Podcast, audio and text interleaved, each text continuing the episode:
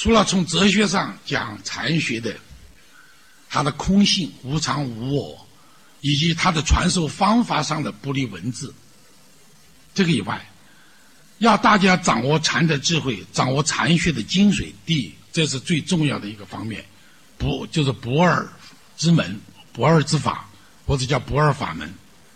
法门是什么意思呢？就是获得真理的门径道路。法门就是你获取真理的门径道路。什么叫做不二？这个不二啊，就是佛学、禅学它这个中心思想，宇宙是统一的，万物真正的最好的状态是一，不分裂的。这个和什么呢？中国的道家思想不谋而合。佛学是这个观点，中国哲学的道家哲学也是这个观点，道生一，一生二，二生三，三生万物，归结为一。只有一的状态，它是统一的宇宙自然。所以不要讲分裂，不要讲分开，一是最高的状态。既然什么东西都是一，就不能把它分割开来，所以这不二。不二就是不要把一分为两二，二或者更多。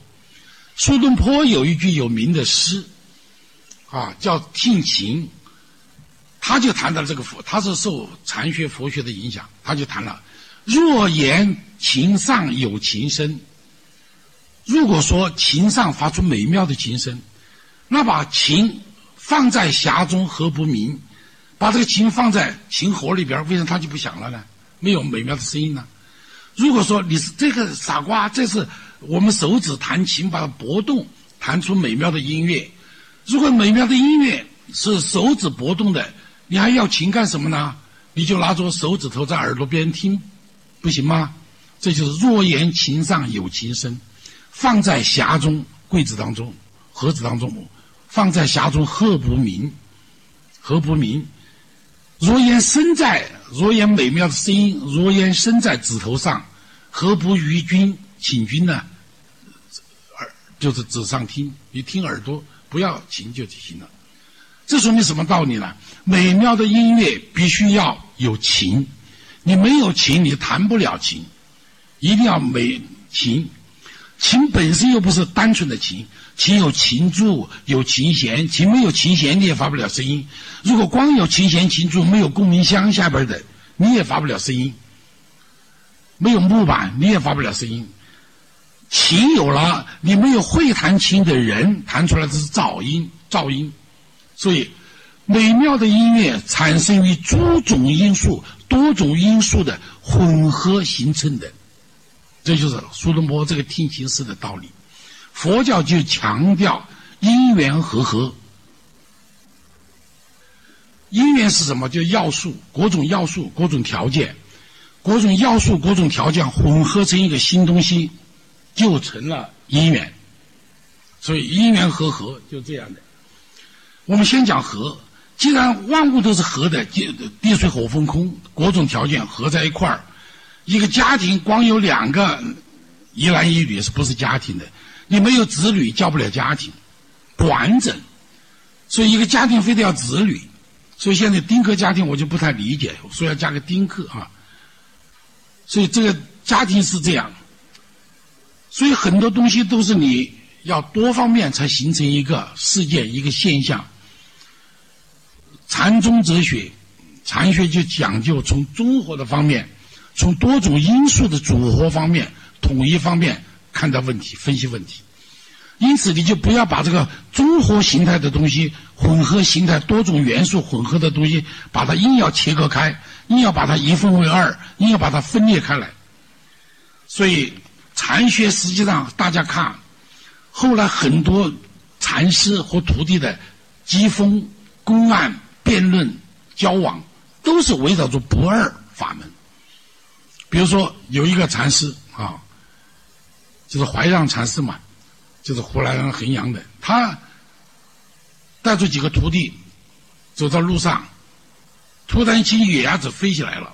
这个徒弟他们都看见了，师父问他们刚才什么，徒弟说野鸭子飞起来了。所以师父就问哪儿去了，往西边去了。这个师父一听，就把他这个徒弟呢，把他的鼻子拧，拼命的用劲儿一拧，哎呦，拧得这个徒弟大叫，眼泪水都出来了，回到庙里边，一个人躲在房里边哭。这是师父最严厉的惩罚了。后来他一个小徒弟跑去看到师兄在哭，很伤心的哭，就跑去问师父，你们刚回来怎么师兄在哭呢？他就说，你这会儿去看他在笑了。这个小师弟又跑去看，师兄就哈哈大笑。他刚才你是哭，现在为什么要笑呢？他说，我悟到了。为什么呢？东西南北是人为划分的，切割开的，没有所谓东，没有所谓西，没有所谓南，没有所谓北。现代科学也证明了这个观点，爱因斯坦的相对论也说明这个问题。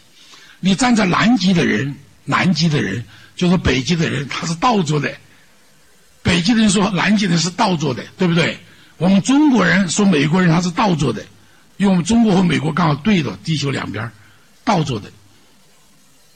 你以中国人的为准，那么美国人是倒着的；以美国那个视角为准，你中国人就倒着的。这个东西南北都是人为切割划分的，所以禅学反对这个东西，不要人为的划分什么东西。男女也是人为划分的，这就叫不要把统一的完整的东西硬分的活生生的把它分裂开来，切割开来看，看不见真理，只是片面的真理。所以呢，在这一点上，他就要求我们不二之法，要求我们每个人不要对长短、得失、冷热、黑白，是吧？男女、善恶、美丑、大小、高低、贵贱进行区分，寸把很短，尺很长。但是反过来，禅学就认为寸有所长，尺有所短，就是你看哪个参照系。比如我们经常说这个话，广州的冬天很暖和，北京的冬天很冷，这个大家都知道。但是和西伯利亚相比，北京的冬天很暖和的。如果从西伯利亚回来的人说北京的冬天很暖和，就这样。所以冷暖是人为的切割，所以都是比较而言的，就看着你从哪个角度谈。所以这就要求我们对什么东西就不要以分别的心，以差别的眼光去看待事物。如果谁以差别的眼光要把它什么事分界限，这就是这种死脑筋。这种禅学所主张的、所反对的叫什么呢？哲学上叫知性思维，不是辩证思维。知性就是把什么东西切割开，黑就是黑，白就是白，冷就是冷，热就是热，善就是善，恶就是恶。他不知道恶中有善，善中有恶，什么都是相对比较而言的。比如说我这会儿有个图大家看，注意看，肯定是个西方的那个花瓶花台，是吧？对不对？好，如果这是我们以黑作为底，就是花台，一个西方的花台。如果我们把白作为底，大家看是什么效果？是两个美人鼻尖对鼻尖，对不对？对，它东西都不同了。这说明什么？你种在哪个参照系，你立足于哪个点看问题，它就不同。这个正好是证实了我们禅学所要求的不二法门。如果你硬说这个是个花台花瓶，也对；我说这是两个美人，也对。所以不要，禅学就是反对，不要把这个东西使用木头钉子似的把它钉在那儿。这就是禅学真在实践当中讲究的不二之法。这儿还有一个，这一个图啊，我给大家说明，这个图当中，这个大图当中的原点或小图当中的原点是一模一样大，但是当你看见大图的时候，这个原点就很小；看见小图的时候，原点就很大，对不对？就这个道理。这就说明什么呢？什么东西是相对的？禅学就是反对对什么东西进行一分为二的切割。如果谁执着这个分裂，谁执着这个切割呢？他就是不懂禅的道理。也就是说，看事情我们就是要按照不二法门的这种方法，你在看待人处事，看一个人，不要说简单说他坏人，他是好人，是吧？这个是很热情的人，这个是很冷酷的人，这都不全面。人是很复杂的，所以这里边就禅学所追求的一个什么境界呢？就相当于我们西方哲学发现的一种悖论现象。西方哲学悖论，我举个例啊，他这个最早古代的一个悖论叫埃利皮克特悖论，就是西方地中海有个岛叫克里特岛，克里特岛上有一个部族叫埃利皮克特人啊，这是希腊的一个著名的悖论，就是有一个埃利皮克特人说，我们所有的埃利皮克特人所说的话都是谎话。好，我们用现代来说，我们有一个广州人说，所有广州人说的话都是谎话。如果这句话是真理，那么说这个话的人就是广州人，懂了这个道理没有？这就是假话。我再慢慢说一遍，有一个广州人说：所有广州人所说的话都是假话，说这个话的人是广州人，他这句话本身就是假话。也就这个悖论现象说明什么道理呢？说明善与恶、真与假、虚伪与诚实，一切都是互相交织，是难分的、混合的。如果说这是他这个人广州人所说的，所有的广州人所说的话都是假话，如果是真理的话，同时他就是谬误，同时就是假话，对不对？这就是悖论，哲学上的悖论。所以禅学所追求的不二之法，就和西方哲学的悖论是几乎是一样的。不要去对人简单的区分善恶、美丑、黑白、长短，什么东西都不要这么去看。所以禅学很多公案，当你懂得了这些东西，不要区别对待不二之法以后，一切都是混合的，那么这个东西就是什么呢？就是一种懂得了真理，从总体上，从地水火风空的因缘和合的角度，才是事情的真实状态。由于很多人不懂这个道理啊，我就举几个例讲。不懂，用执着的一根筋的方式，硬要把什么东西切割开，坚持原则的，坚持片面的真理、片面的原则，就要闹很多笑话。这个大家都知道的。有一个坦山和尚带着他徒弟到野外去啊，赶路，途经一条春汛泛滥的大河，看见了一个漂亮的一个女孩子，拎着裙子在那儿不敢走，又把衣服弄脏了，又怕生命危险，在那儿着急。坦山和尚一看，这么漂亮姑娘，小媳妇走不过去怎么办呢？走过去，来，我帮你忙，就把这个小媳妇一抱，搂抱着，哗啦哗啦就走过河了。河了就把这媳妇放下来，哈，拜拜，再见。他又和他的徒弟上路了。这个徒弟一路心里边想：哇，师父怎么这么好色呀？这个人家说女人是老虎碰不得的，他怎么还搂抱着人家就亲亲热热抱过去了？他敢这搂抱女人呢？他说佛经里边讲不要好色嘛，是吧？我们佛有戒嘛。他就问他师父，走了半天以后，他忍不住，师父，你刚才怎么你违戒了？要不然你破了戒了？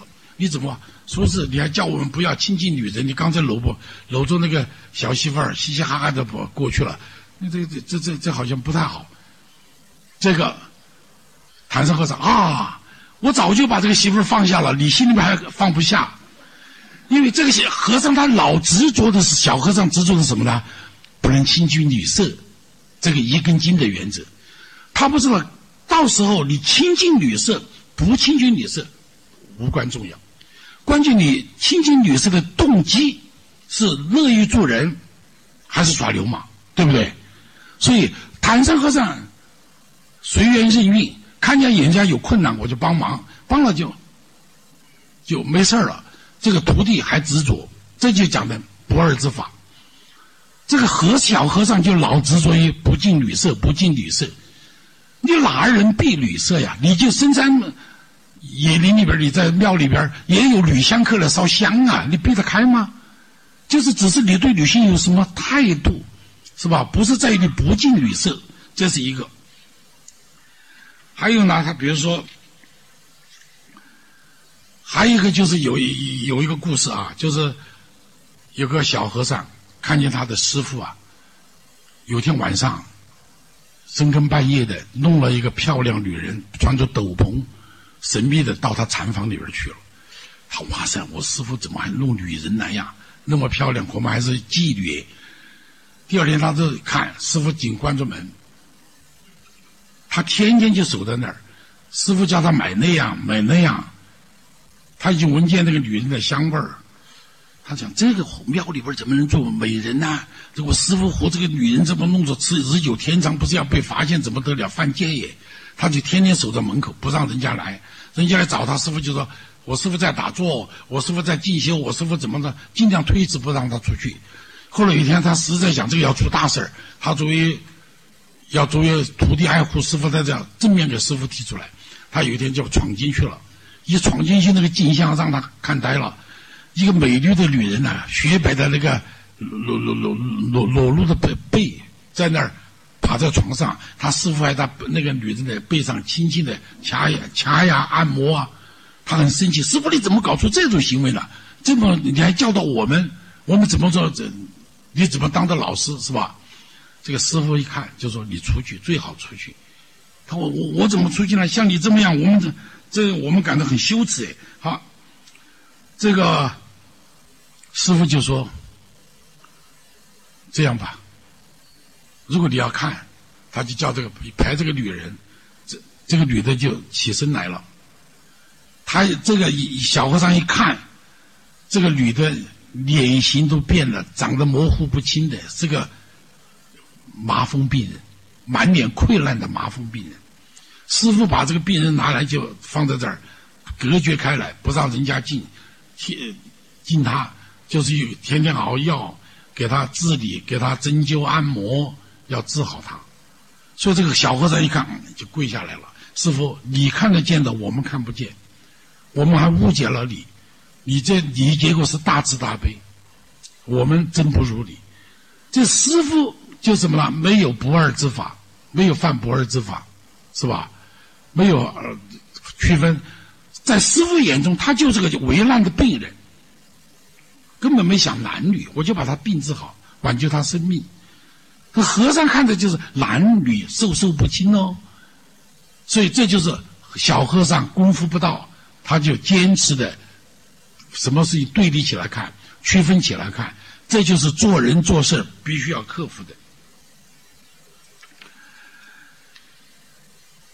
所以学禅就是要做到这样无分别心。这个无分别心，它背后不二法门的背后就是我们刚才讲的，就是民主思想、平等思想，就和禅学早年的那个是一样的。早期的呀，就是刚才我们讲的什么东西都是地水火风空组成的，无论在座的哪一位当过高端的领导或者当过百万富翁，现在还不和我们在一块儿探讨问题，这个都是地水火风空组成的。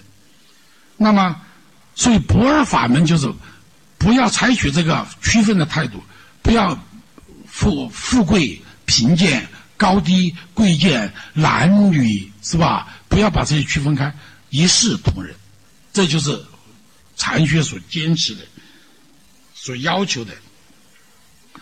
同样的故事还有一个啊，我再简单讲讲。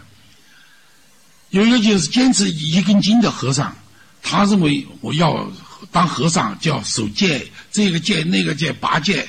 和尚从四戒四戒、四个戒到八个戒，猪八戒嘛，八个戒到12戒、24戒到具足戒，所有戒律遵守的叫具足戒。所以每个人发誓遵守这多少戒，这个和尚他就坚守他的具足戒，就什么都要坚守。他是供养人是个什么呢？天天给他做饭吃的，给他打了个草窝，在那修炼的是个老太婆。老太婆丈夫年轻的时候就死了，她20-30年来都给这个和尚供应他吃，做善事儿。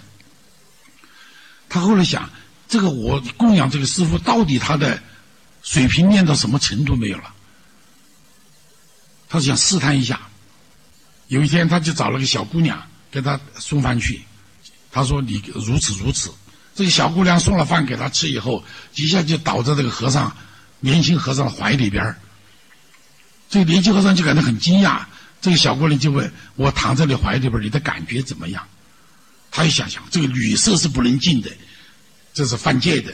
他就很冷淡的，故作冷淡的说：“枯木依寒颜，山东无暖气。”就是你像个枯木一样。枯树木，我把你看这个枯树木倒在我的怀里边，我像一个寒冷的岩石。枯木依寒也，依到我这个寒冷的岩石上。三九寒天那个冬天，山冬无暖气，就是3-9寒冬的时候，什么都没有一丝暖气。你现在躺在我怀里，我就这个感觉，我没有给你，我没有任何一点暖意，我一点不动情。好，这个小姑娘看她这么一个态度，回来就跟老太婆说了。老太婆一听，这个家伙怎么学禅学那么多年，反正不近人情了，没有人情了，学傻了，学呆了。这么好个如花似玉的姑娘，她都不动情，这学的什么呀？学禅要学的更有人性嘛，更懂事儿嘛。然后她一听，这个人不行，她再下去她就要成神经病了，就把这个人打发走了，把茅草棚烧了。这个年轻和尚出来漂流了好多天以后，他好怀念老婆子给当时给他的老太婆给他的待遇，给对他那么好，自己修炼那个很安静。他在反思自己到底错在什么地方，他一下悟了，我这个做错了，不该这样，就太一根筋了，太执着于男女授受不亲了，所以他就回去又找老太婆，我以前错了。你以后看我表现，我以前就是没有如不二法门。后来他又修炼这个老太婆，又用这个女孩子去试探他。这次女孩一倒在这个和尚的怀里边，就问他感觉怎么样？他就说啊，他说我非常的暖和，非常的高兴。今天这个事儿啊，你回去不要给你家婆婆讲哦。这个事只能天知地知你知我知哦。好，后来这个亲热了一番，这个女孩回去给她老太婆讲了。老太婆一听，哎呀，她开悟了，终于悟到禅了。禅就是什么呢？是真实的随缘任运的人性真情实感，而不是憋屈的扭捏的这种歪曲了的这种情感，不是执着一般的情感。因此呢，所以禅学的这第三个方面就是要求懂得什么时候都不要一分为二，不要脑筋那么呆痴，那么好像坚持那种片面的真理。咱们这个是就是韶关有一个丹霞山，现在很名气很大了哈。禅学里边有个著名的禅师叫丹霞天然禅师。这个丹霞天然禅师就是韶关的人，在禅学史上很有名。他是南方人，咱们广东人，他跑到北方去挂单，就去暂时进修。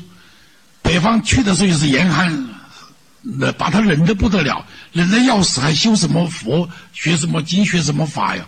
他就没办法，冷得要死，他就把那个大殿里边，他修去进修那个。那个寺庙的大殿里边的木头做的雕像啊，推下来用斧头砍烂，就在那儿大堂里边烤火，天天在那儿烤火，不然他就要冻死。后来这个住持跑进来一看啊，你把这个雕像把佛像都拿来砍了，拿来烧火，他我没啥，他你为什么烧佛像这么弄？我在烧舍利子，因为释迦牟尼或者成了菩萨的人，传说成了菩萨的人，就有道行的人，成功了可以涅槃的人，他们死后火化了以后，遗体上要留那个金银的舍利子，像玻璃珠一样的舍利子，释迦牟尼就有很多舍利子。就是我在烧舍利子，他这不是佛像啊，就不是真实的菩萨像，是肉身，不是真，这是佛像，不是真实的菩萨，你怎么烧都是舍利子啊？他既然不是真实的佛像，他就对木材我就更该烧，这就叫什么呢？禅学主张的随缘任运。如果因为它是佛像，因为它是木头做的，我都要冻死了，我都不去烧它，我就是坚持于原则了，把它分别开了。所以这里边就是什么呢？懂得如不二法门，你看事情两边看，不要把它坚守片面的真理，坚守的片面的原则。有一个故事啊，我就最后谈谈这个故事，我们收尾。就现实生活当中的，用禅的眼光去看，它就显得很可笑。在一列火车上，一个女列车员对一个农民工讲：“查票。”这个农民工犹豫的把票递给了这个女列车员。女列车员一看，这是儿童票，儿童票是半票。他说。这个农民工就说：“儿童票是半票，是吧？一半票，我也是要买的半票。”这个说：“你凭什么是半票？”他说：“我是残疾人。”他说：“你是残疾人呐？”他说：“我当时买票的时候，我就给窗口说我要买残疾人的票，也是半票。窗口是不同意，我只好买的半票儿童票。他没有欺负国家，按照政策，他应当享有。”残疾人的待遇，结果他就买了个儿童票，良心问心无愧。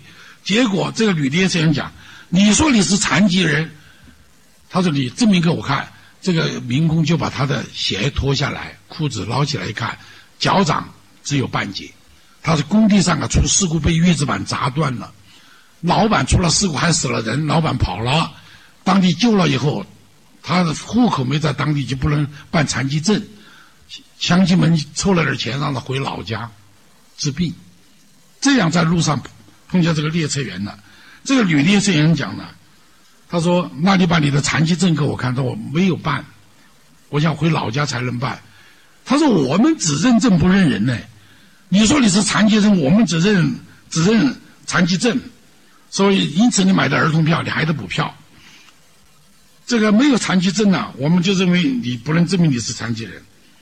最后，这个农民工要哭起来了。这时候，车长走过来了。车长一听，哎，你说你是残疾人，他就又给车长看。车长说：“我们认残疾证。”他说：“我不认你这个脚。”他就给他说：“他说我没钱。”他说：“还是要补票。”这个就那个农民可怜兮兮的。把包里边翻，兜里边翻完了，还凑不起那个钱。最后，这个女列车员还是好心，就跟车长商量，就是这样的话，叫他扫车厢，一直让他扫到他那个站为止，以这个来代替那个车票。他们以为还是帮了残疾人的忙，结果旁边那个老干部就不看不下去了，就跑过来就问这个，一听这么对的残疾人要残疾证，他就问这个车长。他说：“车长，你是不是男人？”车长说：“我怎么不是男人呢？你怎么证明你是男人？”他说：“我这个活生生的大男人站这还不是男人？他哪里把你的男人证拿来看看？他拿不出来。”他说：“我们也学你一样啊，我们只要男人证才能证明你是男人。你不是只看残疾证不看残疾吗？”旁边这个女列车员就来帮忙了。哎，我不是男人，我来说。这个老干部就说：“你根本就不是人。”这个女的：“你怎么骂人呢、啊？”“我没骂你，你说你是人，请你把人证给我看。”所以这里一个故事呢，说明这个车长和女列车员坚守岗位、坚守职责是对的。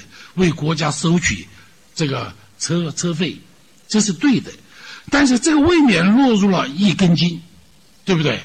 就是坚持原则，却犯了另外的非人性的错误。所以禅学主张的就是对什么事都要灵活对待，不要把它一分为二或者分三，分裂为很多片面的看，要综合的看，全面的考虑，才是禅的智慧。今天因为时间关系，我没办法了，有些还没讲。现在留15分钟给我们的朋友们，有提问的或者在提问当中把它补充一些内容，好不好？谢谢大家。